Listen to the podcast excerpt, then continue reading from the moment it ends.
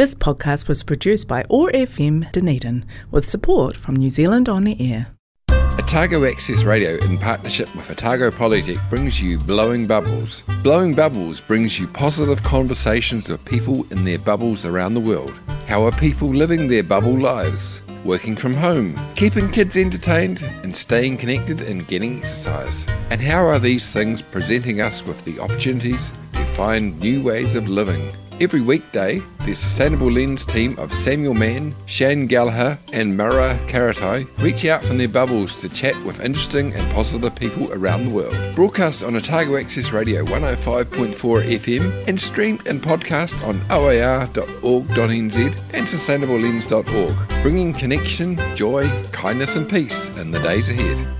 Welcome to Blowing Bubbles, positive conversations with people in their bubbles, their safe spaces around the world. I'm Samuel Mann in Sawyers Bay, Dunedin, and I'm joined by Mawera Karatai in Whakatane. Kia ora, Mawera. Kia ora, Sam. How's it going? Very well. How was your weekend? Um, it was good. Uh, spent some time on my new chicken farm with my chickens, and uh, all is well in the world. You'll have to tell them to look out for their feathers. yes, I have been looking at their feathers, um, but uh, eggs are good. Yeah. And would you like to introduce our guest today? I'd love to. Um, Sam and, and, listeners, it's my pleasure to introduce Kelly Lynn McLaughlin. Uh, Kelly and her husband, Dr. Pete, uh, were in New Zealand a few years back. Um, Pete took a job um, in the emergency room at Whakatane Hospital.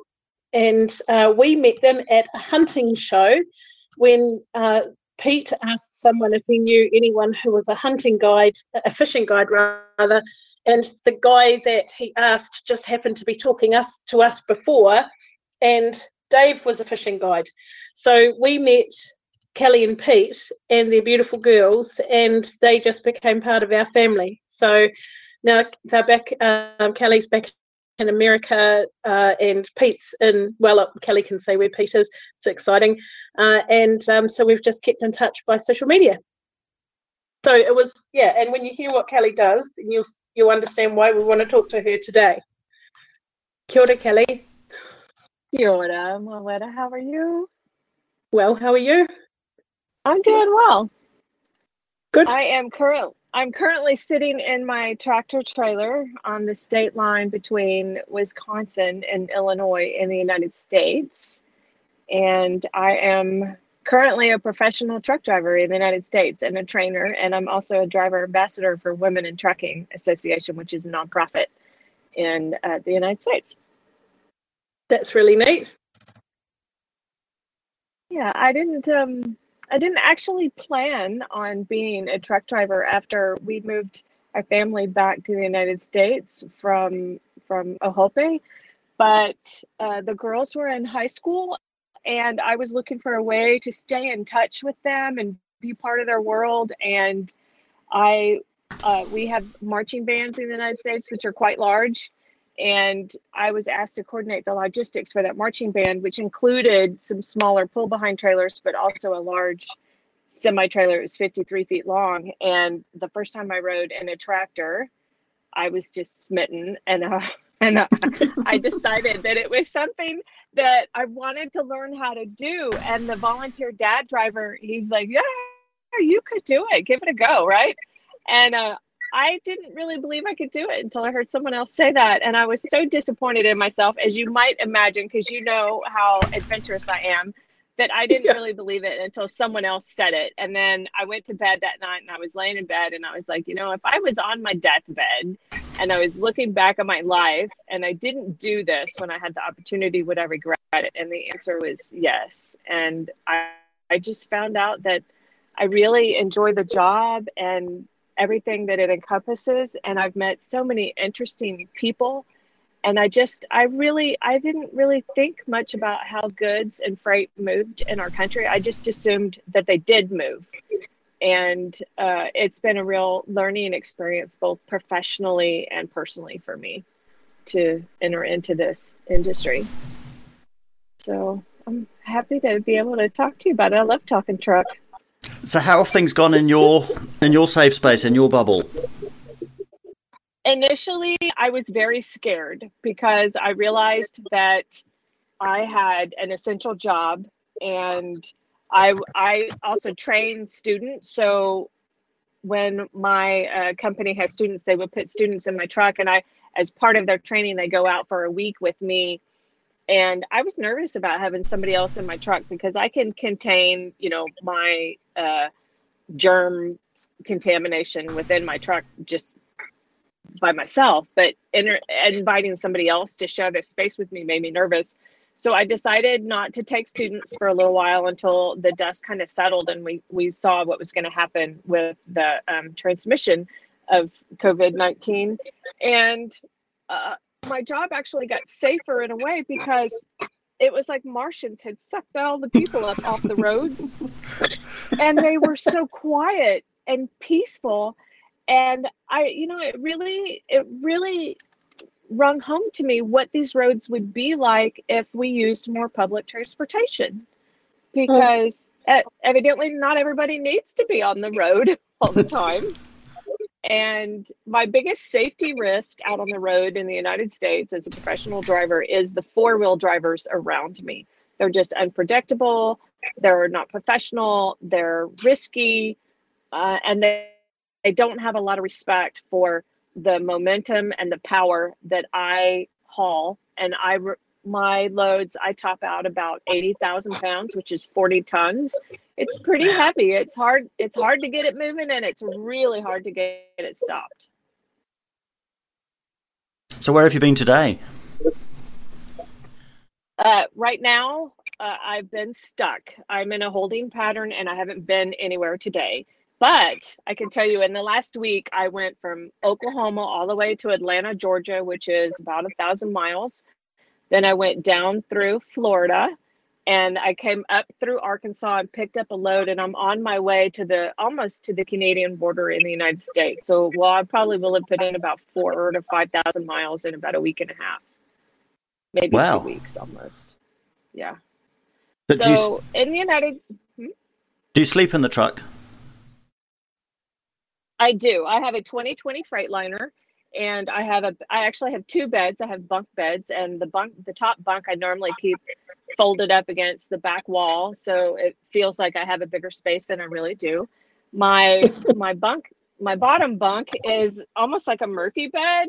During the day, I just leave it flat, but I have storage underneath it that I can lift that bed up and access the storage either from inside the tractor or from two side boxes on the outside of the tractor. And I have a refrigerator with a tiny little freezer in it, but I have I can keep enough food for about two and a half weeks in my fridge. I also have a microwave that was recently given to me, which is a huge step up. I have a TV with just a plain old antenna, and you know, you don't need cable and all that kind of stuff to get TV anymore. You can actually get high def TV with regular old antenna who knew?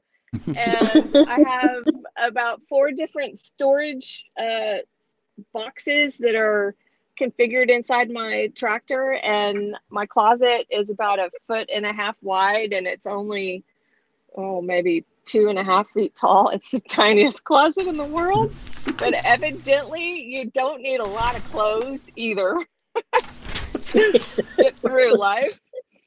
Um, I have a CB radio. I have a backup navigation device, which is a tablet that I can. Uh, it runs off. Of, it's Rand McNally is the company name. I don't know if you guys get those down there, but they're big map maker people. And then I also have a tablet that where it's just where I keep my electronic logs that I'm required to run in the United States. I get my work assignments from my employer, and I can do weather and check, you know, traffic and uh, use different kinds of apps when I have to run over a scale and get my weights, things like that. So it's pretty comfortable. I have a generator on the outside of my tractor called an alternate power unit that runs heat and AC and uh, electricity so that I can plug things either in a 12 volt round plug or in a regular prong outlet in my tractor as well. That's how I run the TV and the microwave. Let's take one of your music choices. Let's take Jane Denham. I met Jane at a couple of truck shows going through the United States, and I love her music. But this song really, as when I drink coffee and I'm going down the road, this song really resonates for me, and I just think it's beautiful.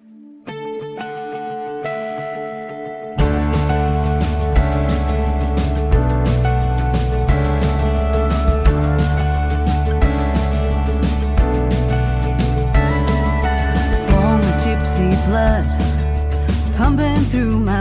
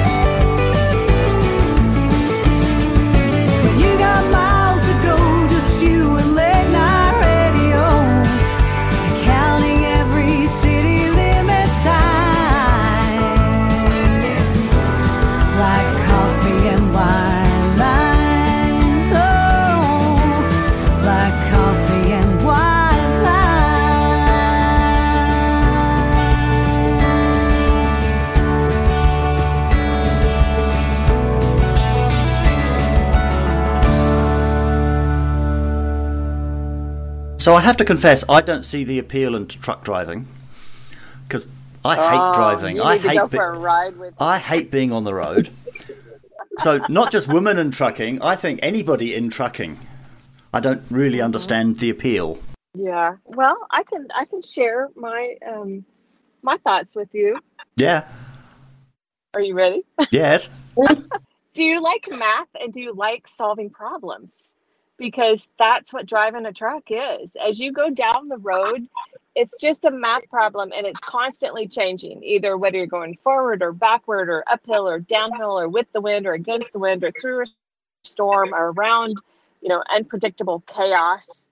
And I just really enjoy trying to solve that problem as I go around you know however you articulate a corner it's just geometry but there's physics involved and you know when you're figuring out when you're going to get to a customer and your eta and the next time you're available you know there's some algebra in there and it's i never get bored. And i do enjoy scenery and country and you know like when i'm on a thousand mile run i might run through several climate changes in a day or two.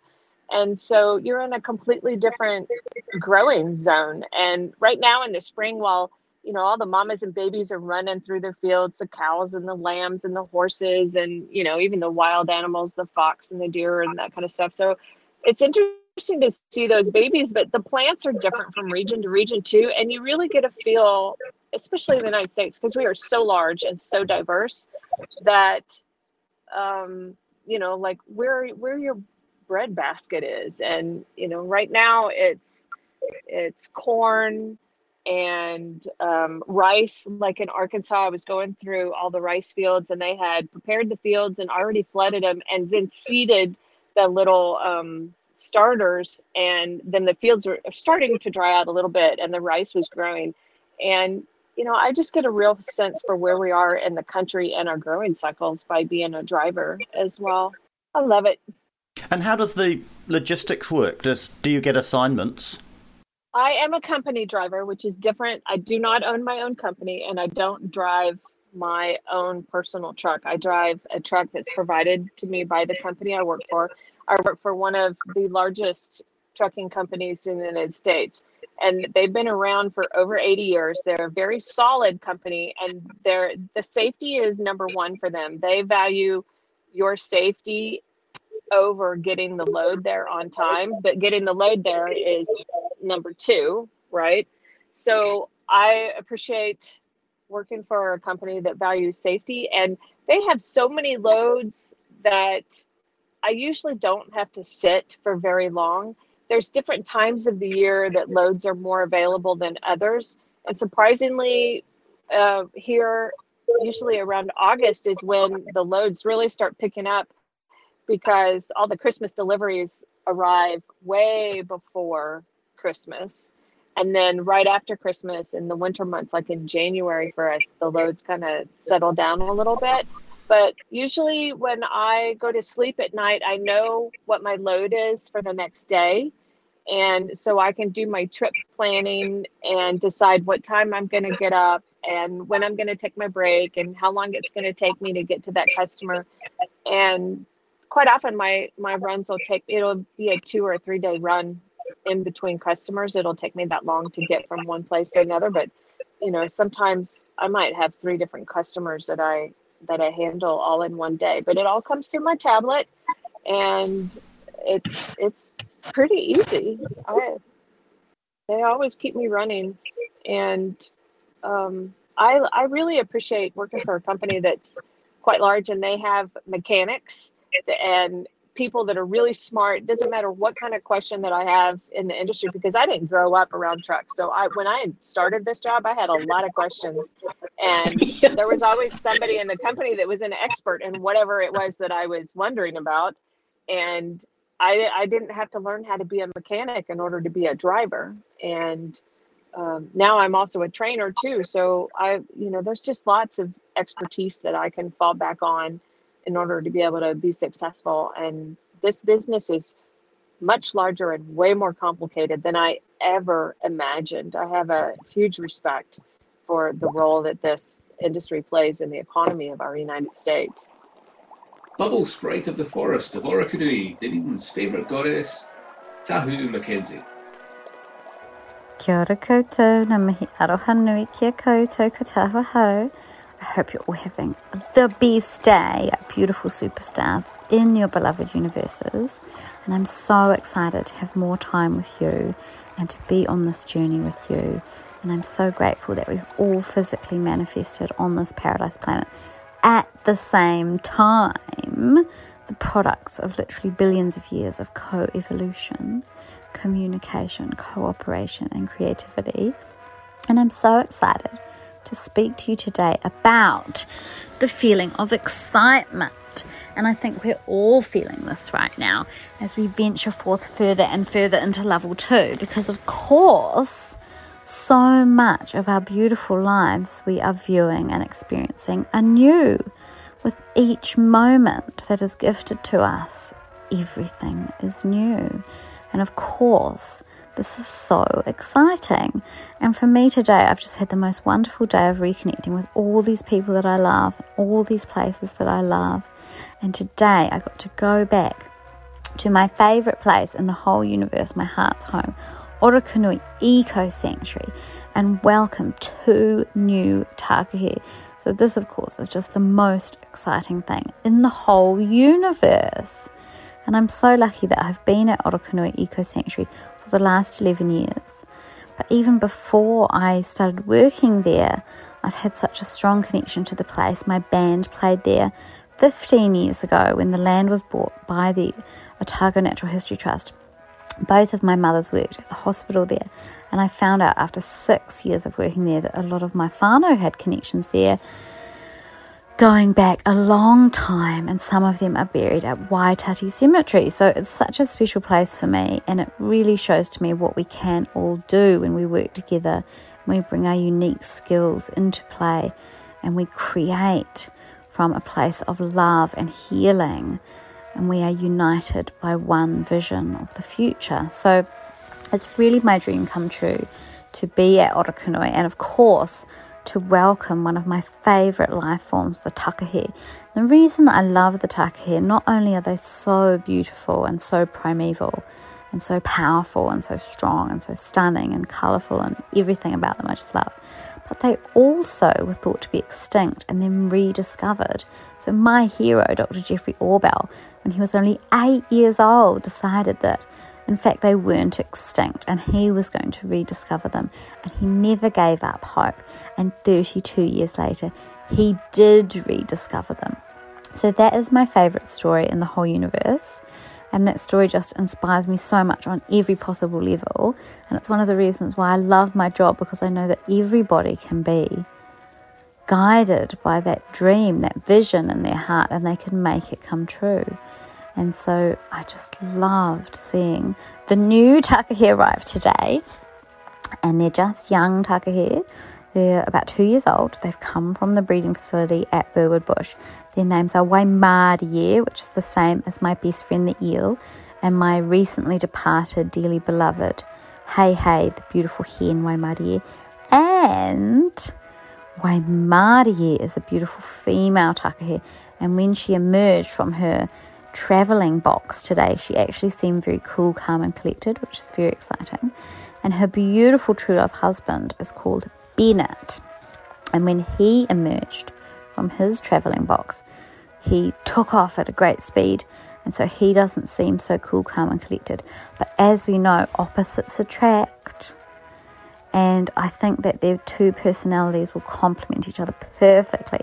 So I sang, Love is in the air, love is in the air,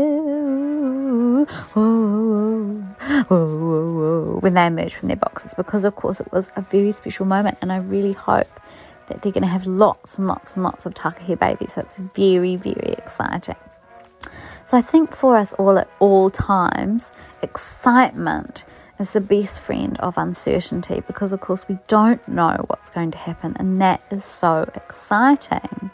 And so, I think for us all at this moment in time, we do have a lot of uncertainty around all aspects of our life. And one way for us to experience that is by feeling unsafe and anxious. But another way for us to experience that is by reframing that and saying, wow, this is so exciting. We don't know what's going to happen, but we know that whatever happens, we can deal with it.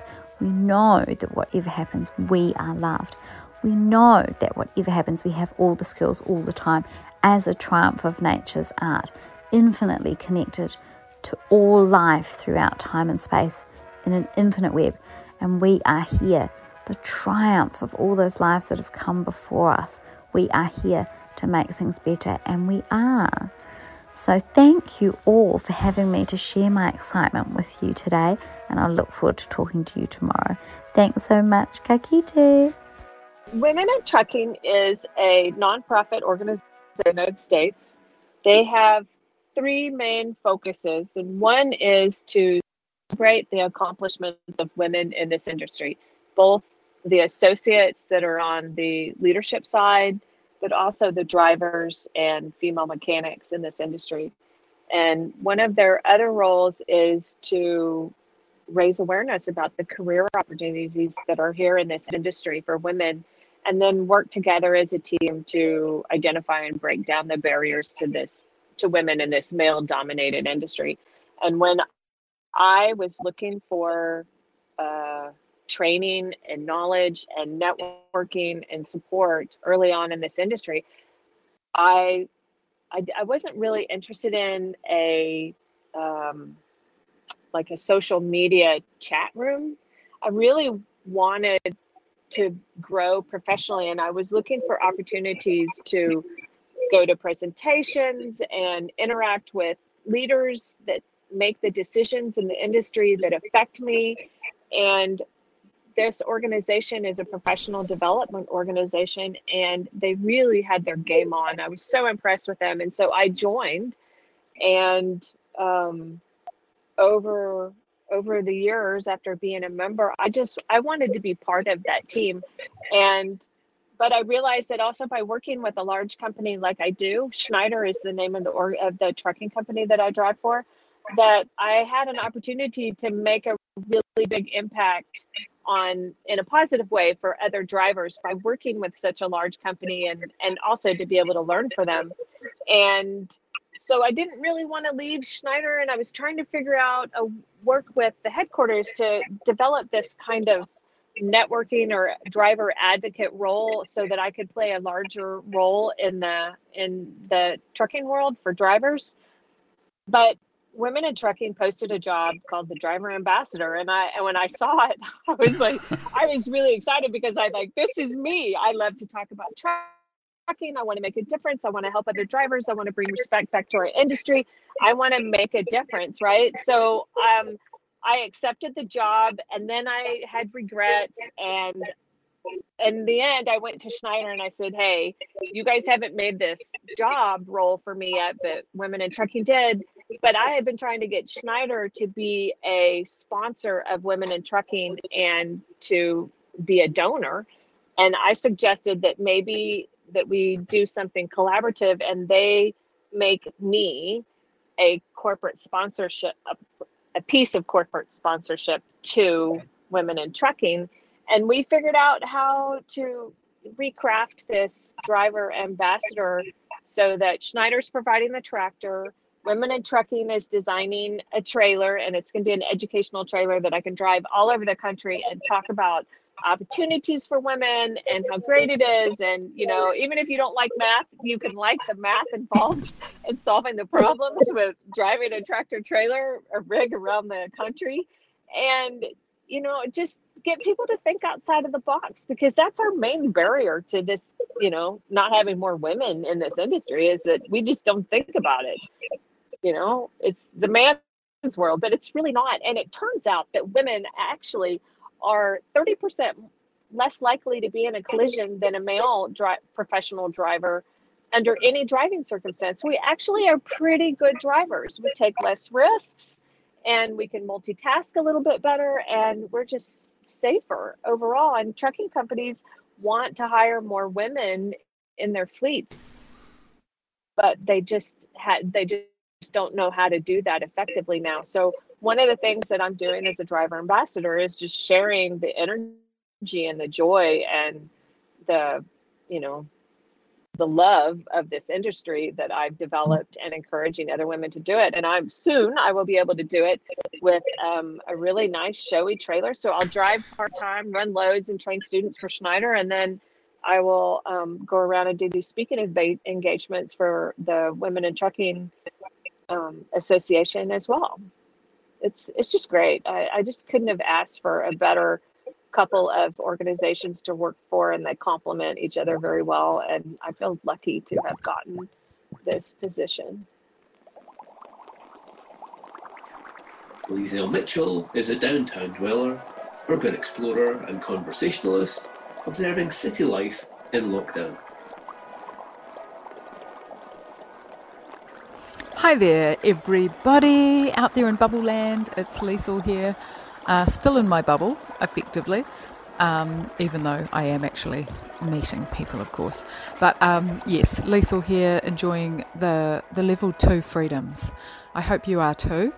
I hope that things are starting to feel a wee bit more normal. I um I read in the the Facebook feed that uh, feeds me all my awesome information I should definitely fact check that for sure.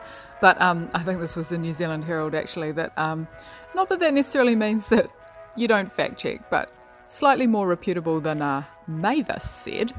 Uh, so anyway, I saw in the Herald that they were reporting on uh, the decision of Jacinda Ardern to keep us at level two for another month, and Winston Peters opposing that. And you know, I think it's really important that we take this seriously. And I know lots of people will have different opinions about um, this situation because we all have opinions about it. It's made us feel all kinds of things. So it's only natural that we would have opinions about it. Um, but I guess for me, I feel really lucky that we have had good guidance uh, in the sense that we've had clear guidance. Now, again, not everyone agrees, but I have to say that I would much rather have clear lines given to me than wishy washy, not sure, going back and forward on what I'm going to decide kind of leadership. So I have appreciated the levels because I've felt that it was very clear what was expected of us and the rules have been laid out as clearly as I guess they can when you're sort of making things up on the spot, as in we've never done this before. So uh, the the sort of the creation of the levels was sort of happening as it was needing to be implemented. So I get that there's going to be you know some things that change, some things that feel a bit like we weren't told early enough or uh, wasn't given all the information, but I feel like in general we've been given a pretty clear sort of instruction toolkit. So the whole idea of staying at level two when we've done, I feel like we've done a lot of hard work, you know? It's funny because for people that, you know, maybe couldn't work over this time or, um, or weren't working, it, it may have felt like we weren't doing an awful lot. But, um, you know, I think just the fact that we were sort of maintaining that discipline, staying home, keeping others safe by not going outside, not making contact with our friends and family, I mean, that's a huge sacrifice, and we've all done that to some degree to um, to help keep New Zealanders safe, I guess, and uh, and we've we've done a pretty good job. I'm just amazed at you know how hopeful it looks. And that is why I think I'm behind the idea of keeping us in level two for for maybe a longer period of time, or maybe erring on the side of caution, and some people might think that that's really ridiculous or overkill or some of those sort of words. But I think so far we've gone quite hard and we've done some quite hard work, and it would just be a real shame, I think, to undo all that. And I think that sometimes it's just about that patience and letting some of the information catch up with our actions so we know that things take a little bit longer to to filter through with this virus. So it is really important that I think we give ourselves time. And level two has given us a lot more freedom, I think, than three or four. Obviously, they're all giving us a bit more freedom. Um, but it's, I think, a matter of being able to be, you know, grateful for what we have in front of us at the moment. And um, while this will impact on some people still, I realise that in a really negative way. I think again, it's kind of how do we look at this as a positive? How do we see this as it's just what it is and it's trying to keep us safe as far as I understand. And uh, in that respect, we try to work with what we've got. And we don't have an awful lot of control over over the way that uh, things like a virus works. So I think what we've done so far has been, you know, really um, courageous and instrumental and we have made a real dent in this. So I support the idea of keeping us in a little bit of a limbo zone for a little bit longer. And um, some of you may disagree with me, and that's perfectly okay too, because I know we've all got our different perspectives on this. There's no sort of right answer. But um, in terms of, I think, New Zealand in general, we've been really lucky that we haven't had the same sort of fear that some of the other countries have had to experience in order to try and manage this. So I send out to you all a little bit of love and care, and I hope that you're all having a great day. Take care of yourselves out there. I just, you know, like there's so many things that when I came in, I was like, why do people do this? And why do people not like drivers? And why, you know, and there's there's room here to um, improve this situation mm. for drivers. So where's home? My home uh, technically is Texas. I'm a Texas resident, but I I I spend all my off time in Oklahoma. My I have one child in Texas right now and one in Oklahoma, and my husband's in Antarctica. so it's like some days I just don't know where I live. What's your husband doing in Antarctica? He's a physician and he took a seven month over summer position in Palmer Station as a physician there. And then COVID hit a couple of months before an, another, the overwinter crew was going to come and swap out with the over summer crew. And that couldn't happen because everything got shut down. So he is Oh, still there. It, it, we're hoping that he can come home at the end of June, will have, which will have put him away for about 10 months. And uh, it's been, you know, he wanted a little bit of, of adventure and to do something new. And I think he got a little bit more than he bargained for. but I think it's it's still been a great adventure for him. And the, you know, I miss him and I but I'm happy that he's having this adventure. But it's been good for me in a way because I've spent a lot of time on the road since he's been gone, and I don't I don't have to feel guilty about that right now. And when he does come home, I'm going to take some time off the road and you know reconnect with my husband. I just you know it's just unfortunate that COVID hit when it did, but at least he's safe. The Antarctica is the one place in the world where there is no COVID. And it's pretty cold where he is now. I was just looking it up. Yes. Yes, and dark. It's getting very dark. So are you managing to to talk? They, they've they've got connections. Yes, connections. He does have Wi Fi there at the station, and so we can talk by the app WhatsApp. So it's pretty funny that, you know, like I was in Peace Corps 30 years ago and faxes were just being developed. And, you know, you'd have to get a ride into a town, wait in line to talk on a phone, and then, you know, pay this really expensive bill. And now he can be in Antarctica and we can talk every day. Pretty amazing. So, of all of the societal changes you've seen, perhaps from the from the truck window, but perhaps from when you're not in the truck, what do you, th- of all the changes you've seen in the last two months or so, that is, what do you think is going to stick, and what do you hope will stick? Well, I'm hoping that hand washing will stick because that is so important in being germ free is hand washing. Because even if you wear a mask, if you're always, you know, touching your face and touching doorknobs and stuff and you're not washing your hands, you're still spreading germs. And we've been trying to teach our kids from the time they were little bitty wash your hands, wash your hands. And so I'm really hoping that that sinks in. I think it'll be good for us. Um, I, I really don't want to spend the the rest of my life on this planet being separated from human contact. I I like people and I like being around people and I want to be able to give my old people hugs again. I don't I it makes me sad not to be able to I have an aunt and uncle that I help take care of in Texas and an aunt and an uncle that I help take care of in Maine and I cannot go see either of those cherished family members and that's that's sad. When you're doing your the pickups and the, the deliveries, are you maintaining physical distance rules? Yes. And that's actually not that hard to do because most of the time I was dealing with my customers through a window anyway. And um, there's there was not a lot of human contact.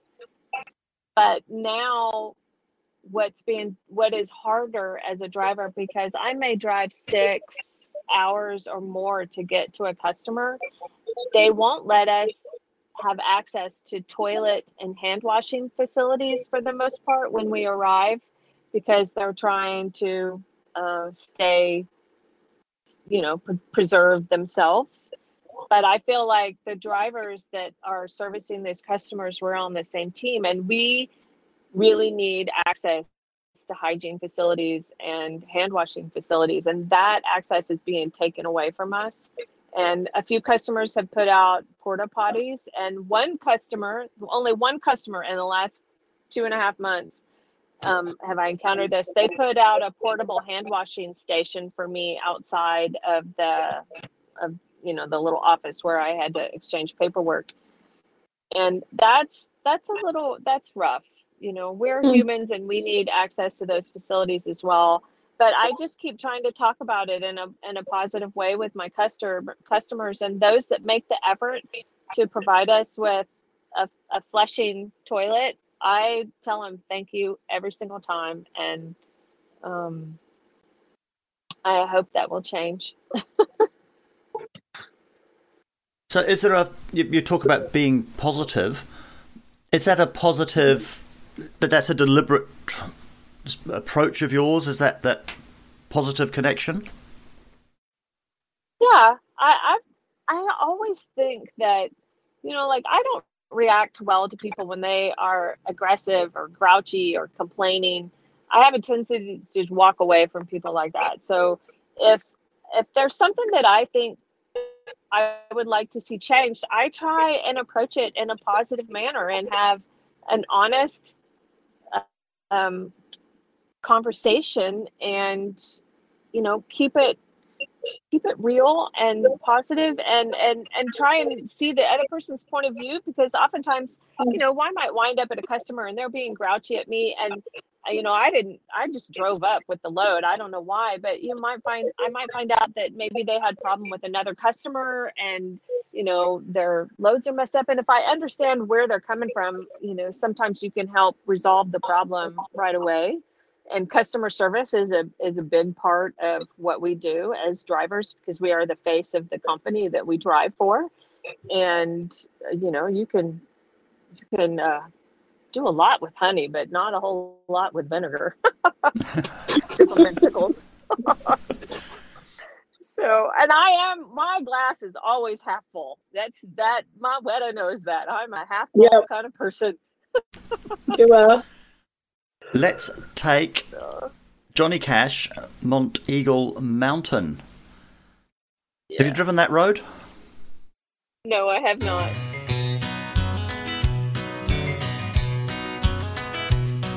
There's a stretch of highway on Interstate 24 between Nashville and Chattanooga that's claimed many a trucker's life.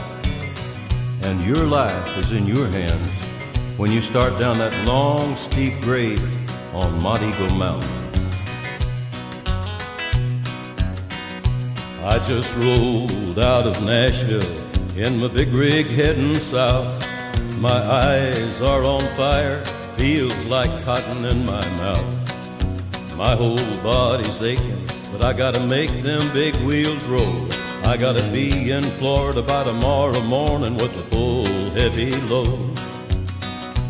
I gotta get past Atlanta as soon as I can tonight. I gotta try to dodge the scales and stay out of smoky sight. But there's one big thing standing like a nightmare in my way. I gotta top Monteagle Mountain a little bit later today. Going down Monteagle Mountain on I 24. It's hell for a trucker when the devil's at your door. He'll tempt you and tell you, come on, let her roll. Cause the mountain wants your rig, and trucker, I want your soul.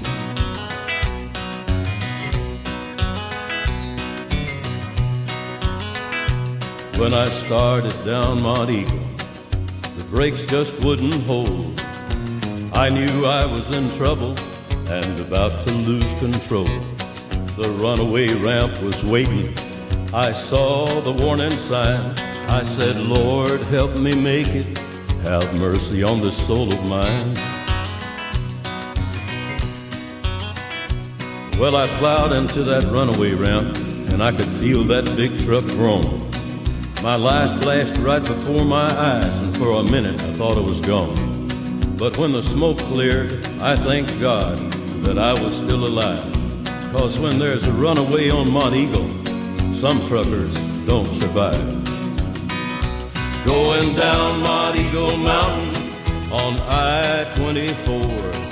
It's hell for a trucker when the devil's at your door. He'll tempt you and tell you, come on, let her roll. Cause the mountain wants you rig, And trucker, I want your soul. Yeah, many a good man has lost his life on Monteagle Mountain. It's a long, steep grave. Many a good, hard-working boy gone over the side. Watch out for Monteagle. It's a good job you haven't driven that road. It looks dangerous. It is. There's there's a couple of dangerous ones that uh, that everybody has storied tales about. So, but there's a saying that you can always go down a mountain too too slow, but you can only go down a mountain too fast once. What road are you on at the moment? I'm just looking at the map. Um, I'm on I-39, just north of Rockford in Illinois, on my way up towards Milwaukee and Green Bay. One of these days, I would like to come and drive in New Zealand. The roads aren't quite as straight. straight. no, they're not. my kids were always getting cars sick. Um, but there are, we do have a couple of Kiwi members in Women in Trucking Association. It's that we have members from all over the world, and there's a couple of ladies in there. One of them is, a, I think she's from the South Island, has an all-female truck trucking company. That's cool. Mm-hmm. Yeah. So I would like to go down and and visit them. We have an annual conference every year. Uh, Women in Trucking Association does, and people come from all over. And she's come twice, I think, to network with other business owners in the industry and learn how they do things. And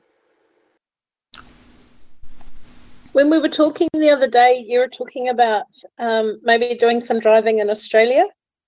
Mhm. we That, would like um, to women in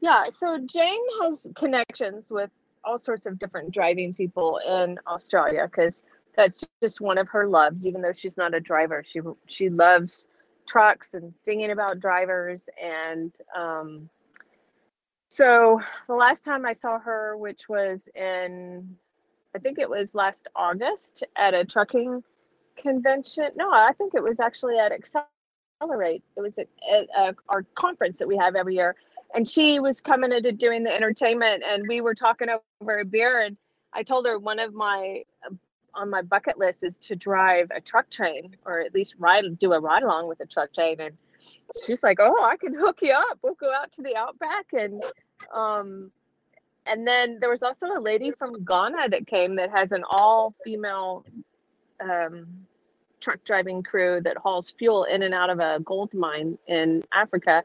And so we started putting our heads together to think about doing some cross visits and visiting different drivers in in some of these countries and you know just sharing stories of women and what it's like to be a driver in Australia versus Ghana versus the United States. And um anyway so Jane and I and one other lady and my and my boss Ellen Voie from Women in Trucking we started cooking it up and then you know covid happened.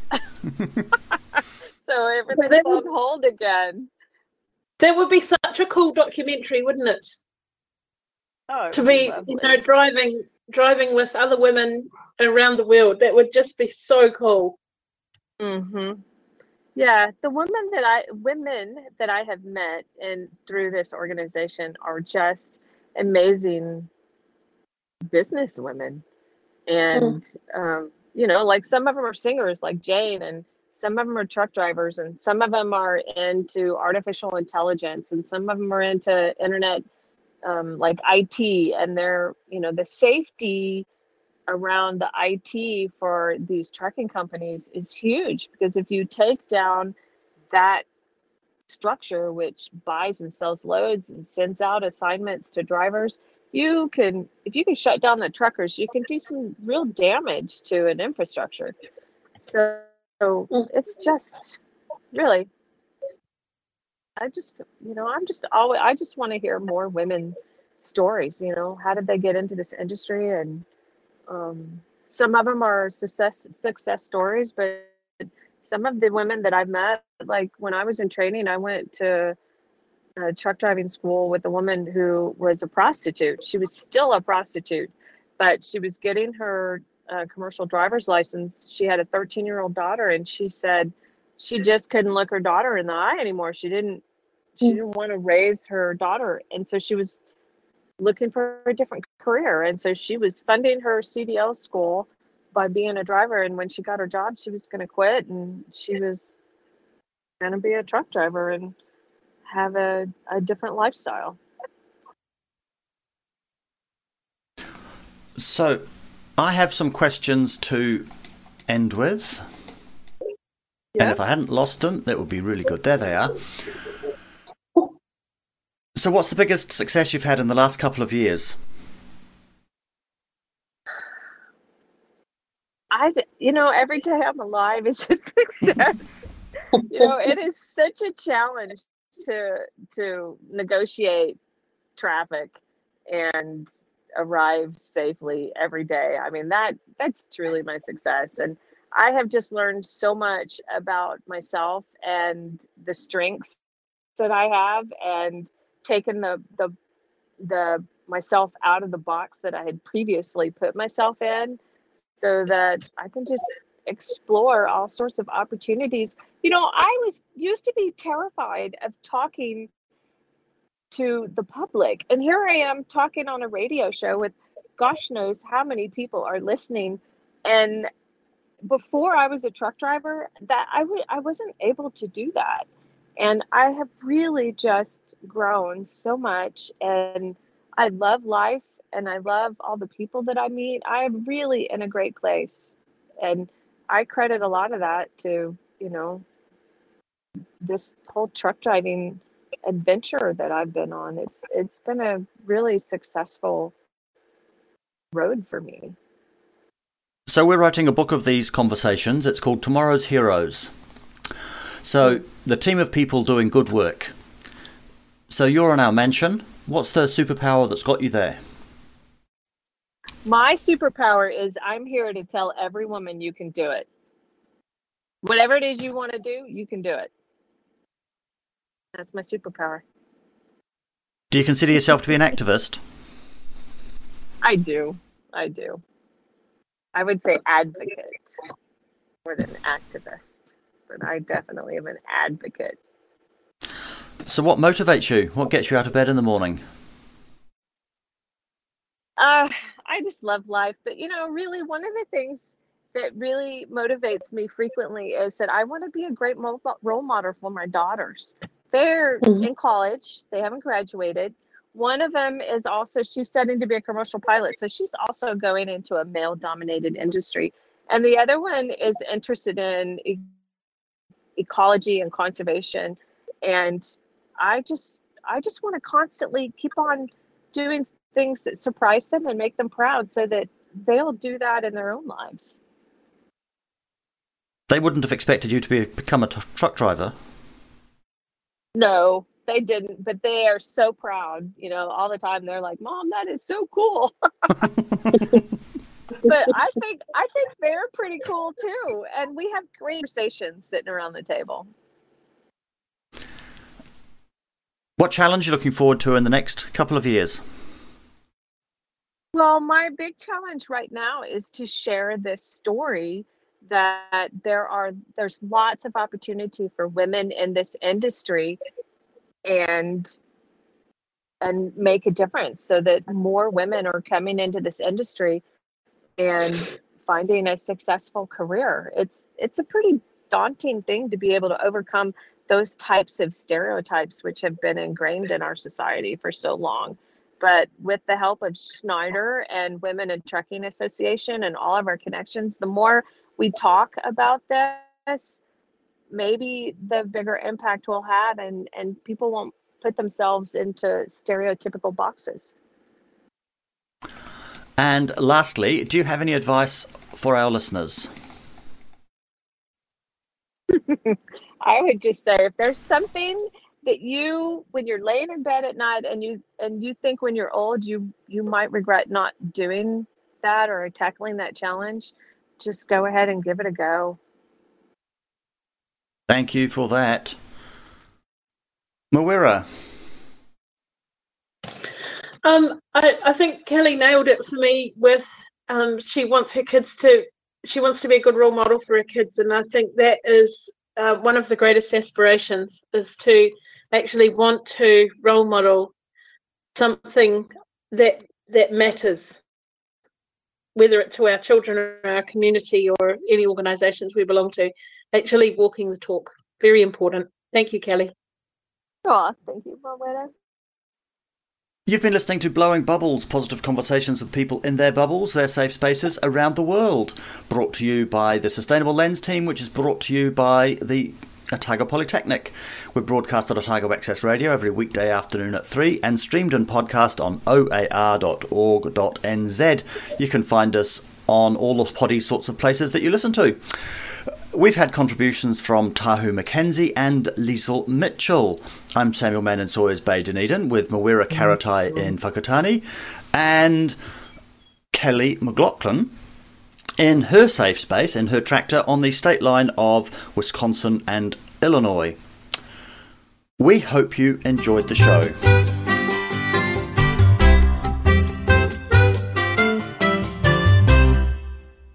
This podcast was produced by OAR FM Dunedin with support from New Zealand On the Air.